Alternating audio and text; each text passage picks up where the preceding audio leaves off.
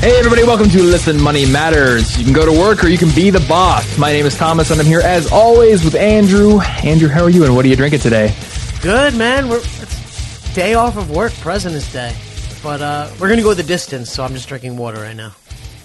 So speaking of that, because we're recording this on President's Day, Did you know that George Washington actually has two birthdays? No, what? Oh, his real birthday and then his government birthday? No, not that. Well, I guess that, but do you know anything about the Julian and the Gregorian calendar systems? I know nothing. I think I know that we're using the Gregorian calendar. Yeah, we use the Gregorian, and so that came into use in Europe a lot, like way before we started using it, and then over time countries would switch to it. So in 1752, I believe, we switched to it, which made George Washington's birthday be 1732 instead of 1731. Oh, so he was born under a different calendar system. Yeah, he was born when we used the Julian, 1731, I believe. And then when we switched over, it was like a year and 11-day difference. So he's got two birthdays, sort of, which was really confusing because I was reading a history book about the calendar system, and it was like, George Washington's birthday was this date. And I was like, no, it's not. It's like that dual-edged sword where it's like, well, I wish I had two birthdays, but he didn't have the iPhone, so I think I'd rather have the iPhone. Yeah, I wonder if he was like, Mom, Dad, it's my birthday again. This time I'm 22 instead of 21. Like, sit down and be quiet, George. Go play with your axe. Yeah, so...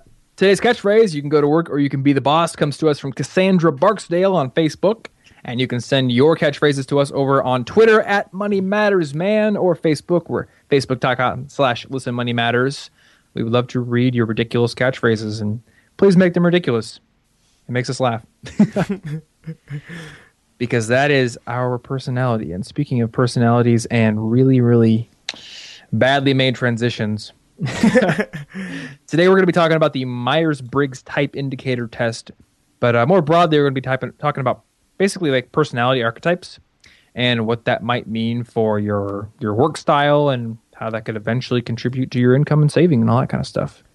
So we started kind of drifting here because we were talking about, you know, our ambitions, like how we have like all this stuff planned and how, you know, the design for the site, your girlfriend Anna is helping to do like pretty much helping. She's doing mostly all of it.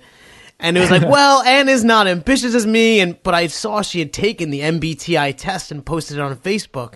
Yeah. And I had also taken it. And then you had also taken it. Right. Yeah, I guess I wouldn't word it that way. I would word it more like she's not the kind of person who wants to work all the time. She's not, well, I think even better what you had said, she's not an empire builder. She does things because she enjoys like the task. Like she wants to elevate the task to art, where we may do things to like, I don't know, get higher metrics on some scale of, you know. Right. Yeah. Maybe we see this grand vision or some huge place we'd like to be eventually. And one really eye-opening conversation we had, we were talking about movies, and she's complaining that I never want to watch movies with her. And I do want to watch movies. Like, there are so many movies I want to watch, and she'll say, like, we should watch this movie. And I'll go, yeah, sure. But when it actually comes time to sit down and say, yes, I'm going to watch a movie, my brain offers up some resistance to that because it doesn't turn off. Like, any given moment of the day, I'm like, I should be working on something or checking stats or some stupid thing instead of actually enjoying myself. And I have to force myself to have fun. Whereas, you know, her personality is very different. You know, the work doesn't come as like this obsession. Dude, at night, like I'll have to like literally sit on my hands. So I'm not like, yeah, checking stats on my phone, or I just need to code this one quick thing for the site. Like I'm the same way. And when she proposes a movie, I'm usually like, well, what if we watch like Criminal Minds or a show that's 30 minutes, so it's like not so, you know.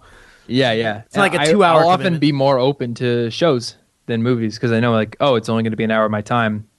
And I guess maybe if it feels like a project, then I'll watch movies. Like we just watched all 6 Star Wars because she hadn't seen him before. Oh my God, that is a project you have to start with Laura. She has not watched any Star Wars, and I told her, like, when the new one comes out, like, we're seeing it in the theater, and like you're gonna know the whole story up until then, like when it comes out. We consider there to be 9 because there's this hilarious series on YouTube from Red Letter Media called the Plinkett Reviews, and it's like this like dirty old, like, disgusting man reviewing the prequels and like showing you how bad they are, and every one of them is like an hour and a half long.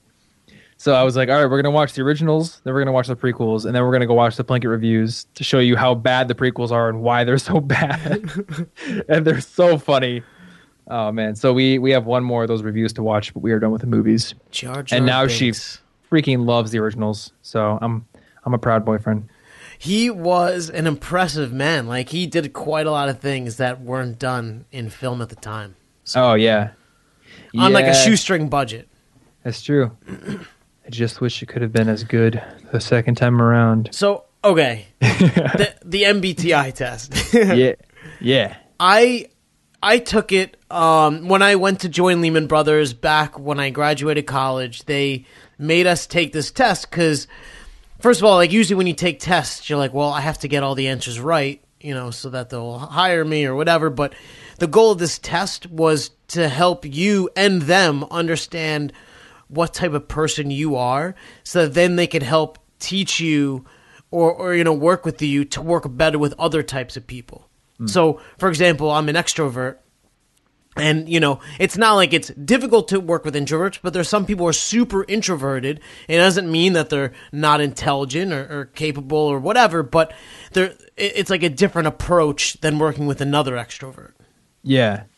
And, you know, I just realized I had to do something very similar when I was a cyclone aide, basically like an orientation assistant at my college. We had to take StrengthsFinder, I think. Is that a similar thing? I think it's maybe, is that like a broader company than they give the test? It might be. I'm not sure. I think we had to read the book and then take the test. And I think the company ended up paying, or the university ended up paying a good amount of money to like get the super detailed packets of results. And I might actually still have it. I still have mine, dude. I kept it. It's like so awesome. Like, it just, because I'm like, oh my God, it's about me. 50 pages about me. Yeah. So it's funny because I don't think my profile has changed since the 4 or 5 years since I took it. I think it's become like more intense, like more. Think so? Deeper into, yeah. So I was gonna say, like, let's reveal our types, but we're the exact same, aren't we? Yeah. So we're both ENTJ, right? And so like there's like this quadrant, or I guess like there's, what is it like? Oh, for each letter, there's like one of two choices, right? Yeah, so there's 4 types, so there'll be 4 letters, and then each letter has like 2 options. So, for example, it's like, are you outwardly or inwardly focused? And then, right. So we're both E, so we're extroverted, but, you know, the opposite would be I. And I think it's also important to note that, like, while you may be like E or I, when you take this test, and there are free ones online, it's a sliding scale, so you could be like slightly E or slightly I. I was more extreme E, which was kind of surprising to me. That doesn't make sense to me at all. Yeah, I've hung out with you because in big groups, I would consider myself like a very slight I, even though I usually get E because of how I conduct myself. I think I get my energy from alone time. Same. And then I get the E in the test, but like from hanging out with you, I think I might even be a little bit more extroverted than you are. I see. I feel like I'm like an introverted extrovert. Like, I know you, so I could talk to you. Like, you won't even have a chance to speak because I'll just keep talking. But like in groups, like I clam up. You know. Yeah. Yep. Same here. Or I kind of like revert to scripts of things I know. Exactly. Like this is the small talk script. Initiate. Robot brain. This is what you need to say. What do I do? What do I do? Ask questions. Ask lots of questions. And then my brain goes, you've been talking about the weather for 5 minutes. Stop it. But yeah. Also, I guess I just to note, the one that we took was, I think, 16personalities.com. So yeah. It was a pretty good test, and it has some pretty good articles, and every profile is pretty well fleshed out. So if you want a free one, that's a pretty good one. So the cool thing is, and I'll tell you, yeah, maybe I think everyone will that this maybe will make the test a bit more interesting. So ENTJ and all the different letter types, it describes what that type person is. And that you could read like big detailed things, and this is like a short brief one. And so Thomas and I are the same. And it says strategic, logical, efficient, outgoing, ambitious, independent, effective organizers of people, and long-range planners. And robots. Basically, yeah. Like but I feel like that like embodies me to a T, right? And and when you go into the bigger tests and the bigger descriptions, it'll also say like flaws and, you know, things you have to work on as a person. Yeah, so just the headers of like the 16 personalities has like a big article for each one. Happiness lies in the joy of achievement. Yep. Definitely. That's why I have an impossible list. That's why we want to get huge things done. But then I think the weakness, like it talks about how emotional expression isn't really our strong suit because we're like the analytical types. Yeah. And since we're extroverts, like we're not as in tune with our emotions. And I don't know about you, but I've had to deal with this. Like I had a huge problem with having a lack of empathy for many years. Just like, I don't know, if somebody would come to me with a problem, like the immediate thought is, well, this is how you should solve it, duh. So, and like I immediately would go to, well, then do this. And friends would get mad at me for that.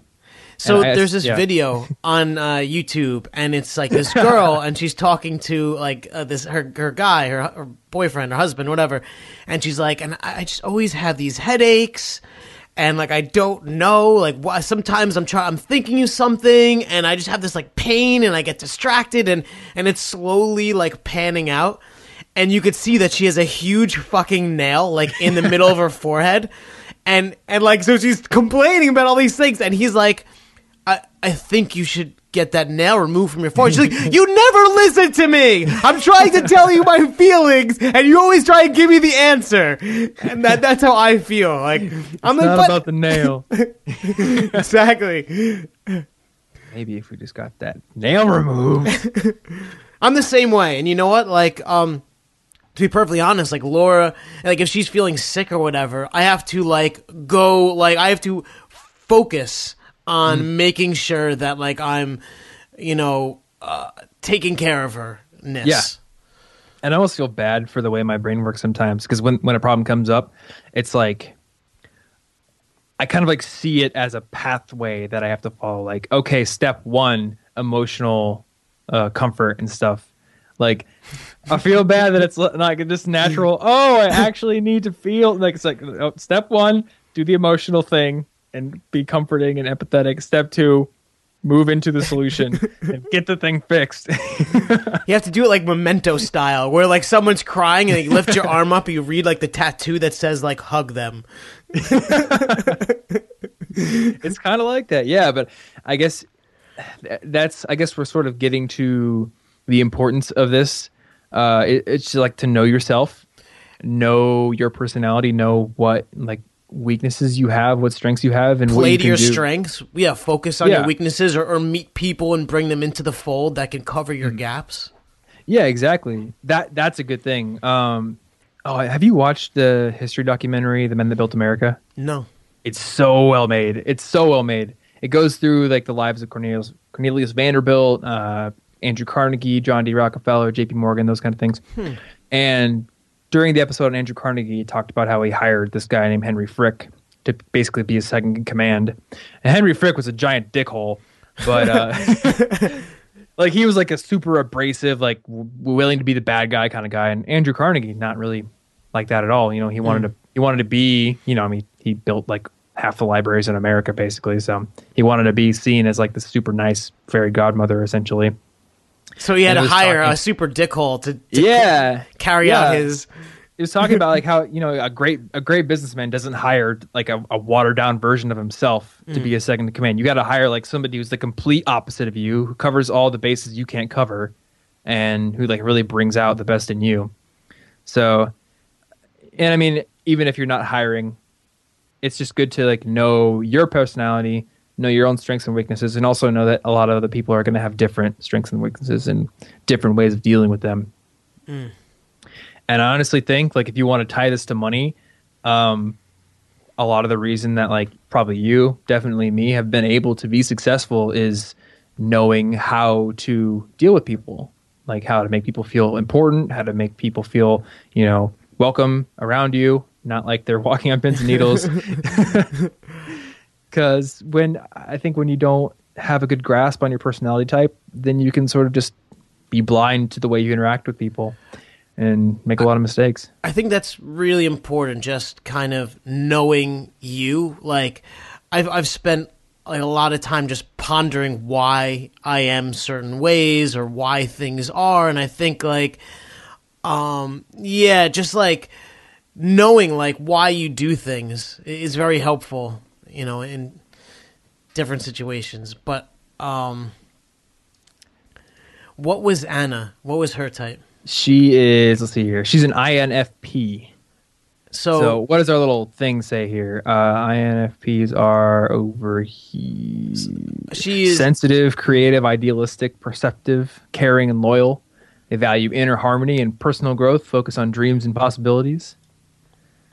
So yeah, less analytical, less robot-y. So she's actually completely contrasting to you, except that she uses intuition instead of sensing. So she's like almost your exact opposite. Yeah, actually, you're right. Yeah. And because I don't, unfortunately, I don't know what Laura's thing is, but I feel like you were kind of saying, you know, bring people into the fold in like a business sense. And, you know, my relationship with Laura is not like a business relationship, like, but I feel like she complements me very well. She covers my gaps. We're like, we're in big groups of people and I clam up and I don't know what the hell to say. Like, she'll just be talking and she'll work me into the conversation, you know, so it's important, I guess, for that balance. Yeah. So what was my guess for Laura again? I forget here. Let's see here. I think I guessed ENFP, maybe? Enthusiastic, creative, sociable, free spirit. ENFP. I think so, because she's definitely we're either that or ESFP. She's definitely perceiving, she's definitely feeling. And I think she's extroverted, unless she's I'm very wrong. No, she's way extroverted. She's like tipping the scale so far in that. So, yeah, maybe either ESFP or the ENFP. Either or. I just want to kind of say, cuz we're shouting all these letters. So you could either be extroverted or introverted. Right. You could be, and then so that's like the first one. The second one is how you prefer to take your information, and that's either by sensing or intuition. So what does that mean then? So sensing is like paying attention to concrete facts and details, focusing on the reality of how things are, and intuition is like imagining, and it's like concepts. Okay, gotcha. You know, it's interesting because it's really tough with these tests because you can see yourself in both. Like a lot of times, like, oh, I want facts and objective, concrete data, but then I also like conceptual things and plans and stuff like that. Yeah, like I could go to the exact opposite quadrant. So we're ENTJ, and the exact opposite is ISTJ or whatever. I guess the exact diagonal, and it's like responsible, sincere, blah blah. I'm like, I think I'm responsible, and I think I'm sincere.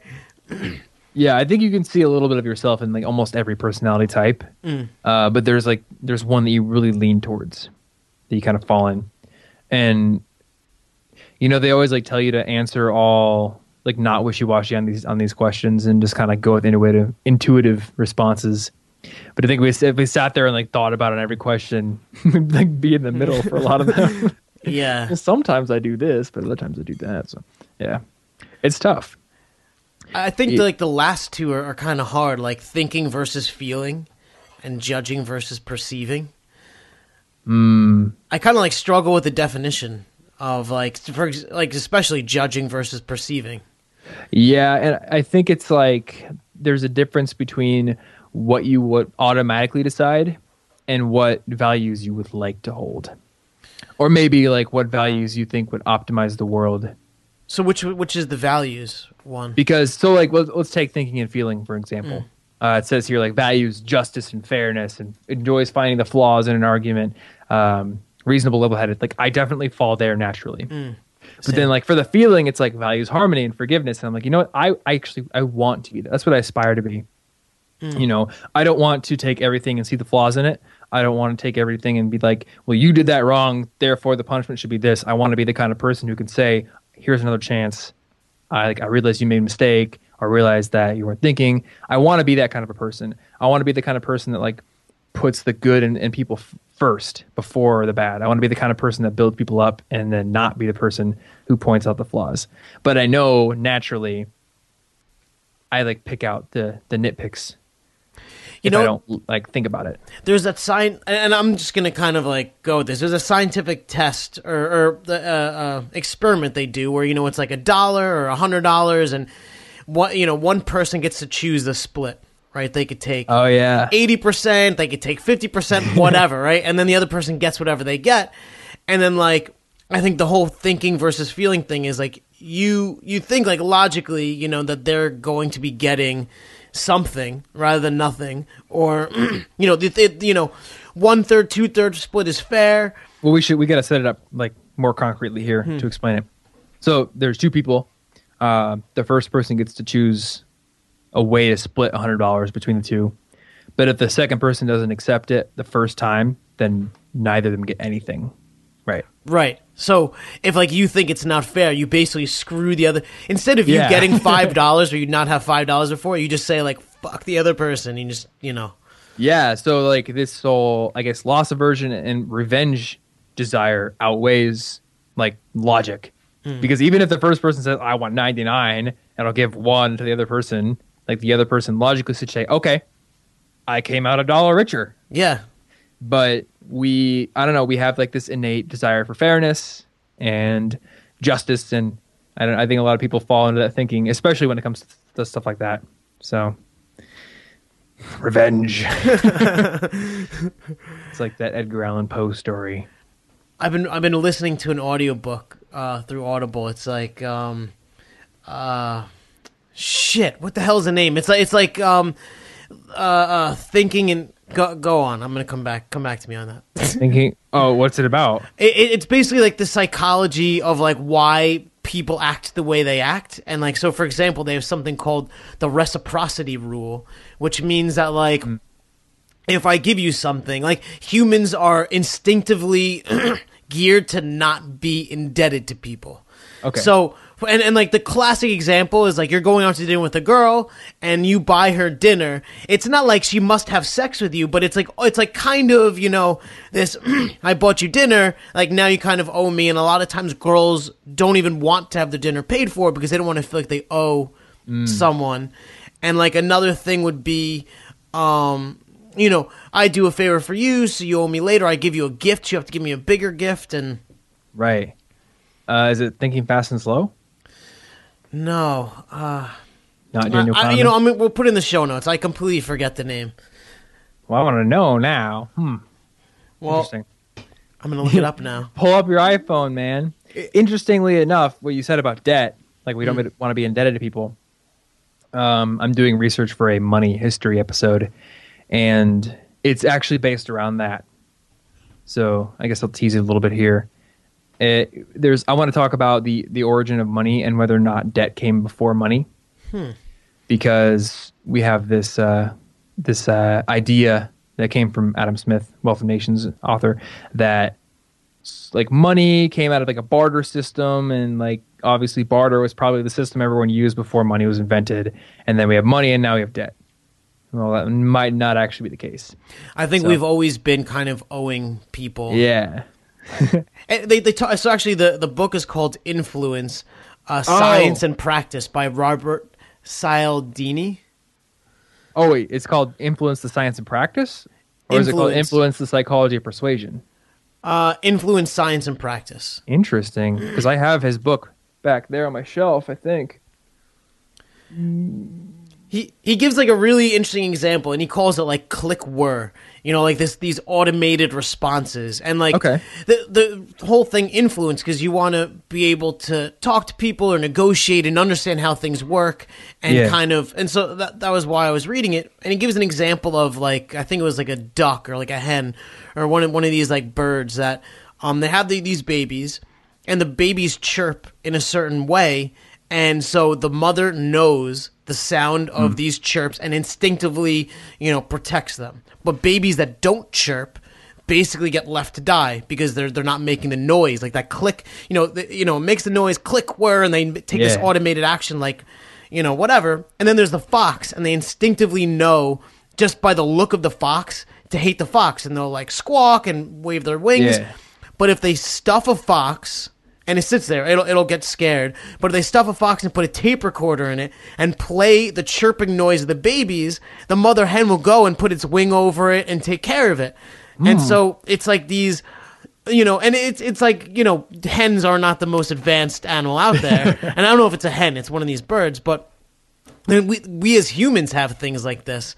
And it is just very interesting to understand that, I guess. Yeah, that is really interesting. It kind of sounds a little bit like habit building, you know, like triggers and routines and things like that. But it's interesting that one would be more ingrained than the other, kind of like override it. Yeah, it's like hacking yourself almost. Yeah, so that's cool. I need to read that book eventually. It's weird that it's got that different subtitle because the book on my shelf is Influence: Psychology of Persuasion.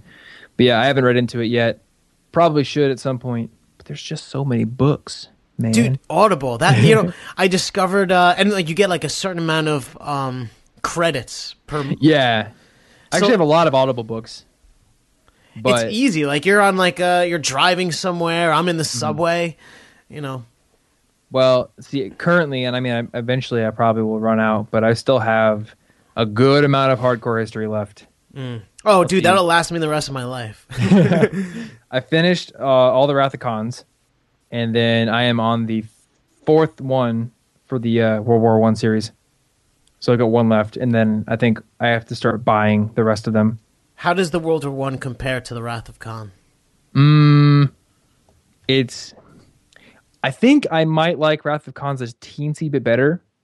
But the World War I is amazing. It's like epic. And it's of the same caliber. I think maybe the only reason I don't like the World War I as much is because it's just so ridiculously depressing, like just the subject matter. I mean, it's super interesting to learn about, but it's just like you really dig into it and you just realize more and more as you dig into it, like how much of a waste World War I was. It's awful. Because I think we grow up, you know, we see the History Channel plays nothing but Hitler documentaries and aliens things. Yeah. So then we know a lot about World War II, and then World War I is just this afterthought for us living now. That's true. But, like besides, what is it, Franz Ferdinand? Like besides like the cause, I don't know so much about it. Yeah, most people are just like, all right, Princip killed the Archduke, and then it all went to shit. But no, it was actually insanely crazy, and you learn about this. Like Schlieffen plan, and basically Germany had to be a giant dick because, like, based on their planning, and I don't know. It's just they were like they had an insane amount of reparations. That was basically it was like a repressive amount, and so they're like, screw this debt, we're just gonna kill you guys. Yeah, basically the world saw them as very much the bad guys when it all ended, and I mean they were kind of. It makes sense because they felt like they had to march through Belgium to get to France and that like violated the neutrality agreement, which brought Great Britain to the war and all this stuff. Like we have to be dicks, otherwise we're screwed. That's kind of what they were feeling like. So, but the result of it was just terrifying and awful. And I don't know if I could have gone through it as a soldier. No, I feel like I would have gone insane, dude. What else? I mean, I don't want to like. I feel like we're like not like phoning in with this. Like, I really enjoyed like taking the test and getting the results, and I think everyone should to understand, you know, themselves and how they work, so they can play their strengths. What else? Well, I guess so. The one like little couplet we didn't go over yet is the JP, judging and perceiving. So if you're judging, you want to have matters settled. Final decisions, all that kind of stuff. You think rules and deadlines should be respected. You want step-by-step instructions and then make plans, and you want to know what you're getting into. I think you and I are very much... yeah. My calendar is booked. Yes. This is what's happening Wednesday night. And Yes. And then you may be on the perceiving side where you want to leave things open, have options. You have flexible rules and deadlines. Nothing's really super set in stone, concrete, like spontaneous kind of thing. You want to improvise as you go. So, and let's see here. Is that Anna? INFP, yep. So, yeah, other than the N, which is, what was that again? Like going through tabs here. Intuition. So intuition, right. Yeah, sensing versus like, you know, I guess focusing on the reality versus trying to interpret, you know, maybe fuzzily. So I guess that kind of makes sense that Anna and I would be similar in that category because she's an artist and designer. And while I'm not a designer professionally, I kind of have that sort of a brain where I just get wacky ideas and want to come up with cool concepts and stuff. So I think we're pretty similar in that area. But everything else, we are quite different. So I don't know. I still think every time I get to E, it's like, this is how you conduct yourself because of what your plans are, but it might not be the actual. Like, but see, here's the thing is like, you may go out and like, I'll go out into a group of people and I like won't be able to do, like we were at FinCon and there's like this cocktail party afterwards. And I had to like step outside to get some air before, because there's just a lot, you know, but we both kind of do podcasts. You do like this video thing, you're writing. And so we're kind of, we put ourselves out there. So maybe that's like the E part. Yeah. And then when you go to conferences and stuff, you kind of like have to be. So, yeah. Which interesting. So one thing I want to touch on here, I'm going to ask you a question soon, but I kind of want to touch on it in general sense is that even if you have a specific personality type, and I think it's good to know yourself and you will learn this as you get older, I think. Says the kid. As you get older to like 23, right? Yeah, when you're 23, you know everything there is to know about your personality. So, I mean, just get to that point, and if you're already there, why are you listening to this? You know everything. Right? I knew everything when I was 14, so I've just been kind of hanging out knowing everything. Coasting. So your personality archetype is not a limiter, right? I mean, it may make certain things more difficult, but if you have a goal, then you can stretch yourself to meet that goal in some way, shape, or form. I personally think that I'm an introvert. I would much rather sit down and read a book or hang out by myself or hang out with good friends than go out and meet a bunch of new people. But I know from how I felt going into social situations a few years ago to now that you can definitely get better and shore up your weak spots. You know, it may not always be perfect. I still go to conferences. It's like practice. You literally have to practice the counter. Yeah. So, I mean, I don't know about you, but I get very, very drained when I go to conferences. And I'm like, time to go back to the hotel and read a book. Like 8 p.m. You're with me at Podcast Movement. I think I was like certifiably insane by the end of it. You were like, oh, I don't know about this Andrew guy. He's a little crazy. Nah, dude. Well, okay. After the House of Blues, maybe. But, but like most nights we were like, you want to go chill at the bar and talk? Yeah. You want to not talk to all these people we don't know? Yeah. Yeah, we basically avoided trying to meet people, which is... But Podcast Movement, you know, I did meet a bunch of new people, and I was able to have good conversations with them. A few years ago, I would have just kind of stood around, you know. And there have still been times when I've gone to social situations and I just am not feeling it, but it's less often than it used to be. So I think deliberate practice, you can get better. I remember we were at the first, like there was like this meetup thing in the very beginning that was like kind of ad hoc planned, and it was like us and some other like friends in our circle, and we're all like just talking, and like we, you know, it was like a big group, but then everyone kind of pairs off and just like talking, and I was talking with you and someone else, and we were like so, because we had just started, we just arrived, we're not even like warmed up, we wound up having like a 20-minute conversation on like Trello or something. Like it was like so lame. Dude, lame conversations are great. Yeah, man. That's an oxymoron, but yeah. So what I want to ask you, and you can't cop out with like social situations, but has there been like an area on this chart where you found yourself naturally and you wanted to move away from that? Like, and have you been successful? I definitely, so I and I'll give another one because this is kind of a cop out, I guess, but I really resonate with what you're saying and the thinking versus feeling part.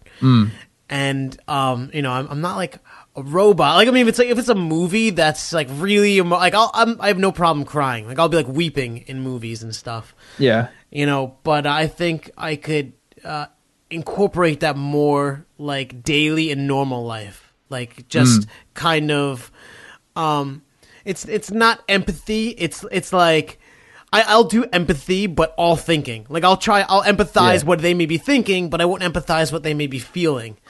Right. I feel like I fail a lot there, and I feel like most of my life anxiety is around trying to fail there less. Mm. Yeah, I think I'm very similar, and I'm reminding myself of like high school, early college. Anytime I'd go into a discussion, it was like I went into it with the idea that I was already right, kind of, or maybe like I was already kind of ingrained in my opinions. And you kind of get into this mode where you go into a conversation and you don't really listen. You just kind of wait your turn to say your response. And I've tried to work very hard to not do that anymore, or at least get better with it, to sort of realize like the other person also wants to feel important. They also have their own opinions, and I might be wrong. So I don't know. I'm trying to like kind of move over a little bit into the feeling area where I'm not like the arbiter of everything, you know, and I don't have to have final say and all that kind of stuff. And also I just want to feel like I'm a more empathetic naturally person than I was. And I think it's gotten better. I think a little bit. It takes a lot of work. I mean, like, so I'll give you a perfect example. I was working with Anna on the design, and like, I have so much difficulty just even conveying how like things should look, because I'm like, I'm a programmer. Like I'm like, go to this, like, you know, like assign variable, whatever. And so between that and then also trying to make sure that I'm not like crushing her like what she also wants to get out of collaborating with me, you know? And so it's like, it's tough sometimes. Yeah, it is tough, but I think ultimately it's worth it. I agree. Just branching out a bit. So I think that's a pretty good summation. I think so. Of these personality types. So yeah, so the one I took was 16personalities.com once again. But is there another one that you recommend? I take it a written one. We had like a proctor and stuff. Oh, okay. I mean, they had like hired someone, and I actually have a physical one in my house somewhere. But we'll throw a link to the 16personalities.com. That's why there are show notes. There was also one that Anna sent me was like, what was your Star Wars personality type? And I got Darth Vader. Oh my god, I have to take that. And she got Luke. So like, yeah, it kind of makes sense. She thought that I was going to be Princess Leia, which I should actually be. I'm not sure. See, she was very logical. Actually, I guess she was very logical. Yeah. No, yeah. She was like almost No, Luke's is. Let me see. Luke is the INFP.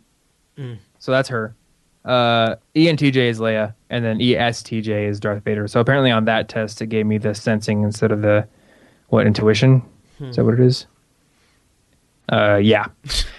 Yeah, so I think a lot of us sort of fall into the middle gray area on a lot of these, and depending on how the questions are written or how you feel on a certain day, you may answer differently and get a different profile, you know?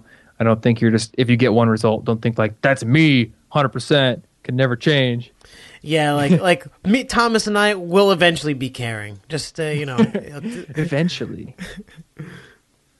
So yeah, hey, if you want to ask questions about money or ENTJ personality types or anything else, email us at listenmoneymatters@gmail.com. We'll get those questions answered on the show for you. And if you want to get involved with the show, you can go to listenmoneymatters.com/get involved. There, you'll find ways to subscribe to the show, write reviews, other cool things that we have coming down the pipeline. So check it out. I'm going to read a review real quick, and I've been really excited to read this iTunes name. This is from DJ Diddle01 Kitty Lick Lick, who says, I listen to you guys at work all day, and I learn something new every single day, and I thank you for that. I'm 23 years old, and I want to try investing in stocks. I guess my goal right now is understanding if I should invest in a company's stocks or not. Could you please go into more detail about that in your next podcast? Thank you. 2 thumbs up. Thanks for the review. And you know, we've been getting a lot of question reviews. Yeah, and I threw one in another one. So okay, if you write a review, you could throw a question and we'll answer it. It'll be like a bonus. bonus question. So yeah, I guess we'll write that question down. Should you invest in a company's stocks or not? Well, though I think I could answer pretty quickly, because if you're 23, I mean, maybe you're at the point where you should be investing in individual stocks, but I'm guessing that's probably not the case. So if you're listening to this, build up a base first. Why don't you get some wealth under?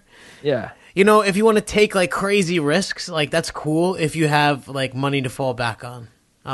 If you have $5,000 to your name, I wouldn't exactly bet it all on black. Yeah. And I can see you're wearing a Betterment t-shirt there, Andrew. Speaking of one of our favorite investment tools, Betterment, making investing better. I'm reading my shirt.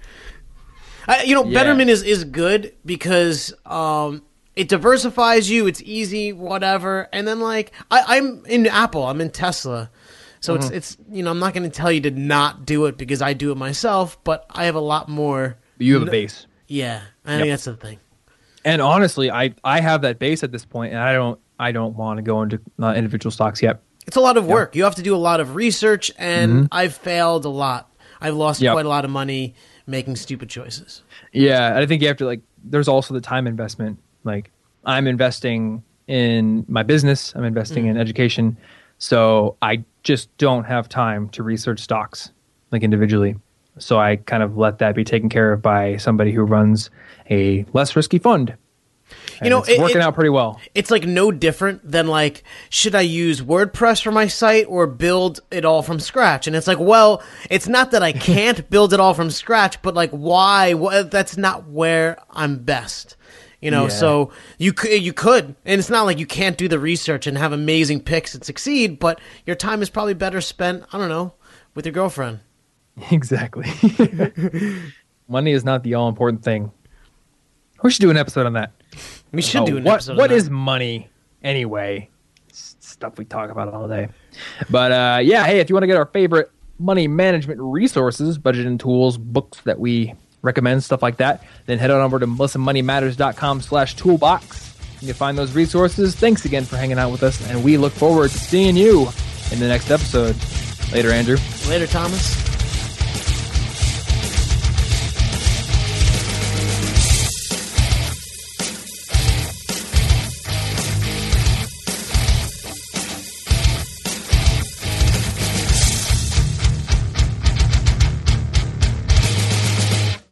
Tell your friends about this show.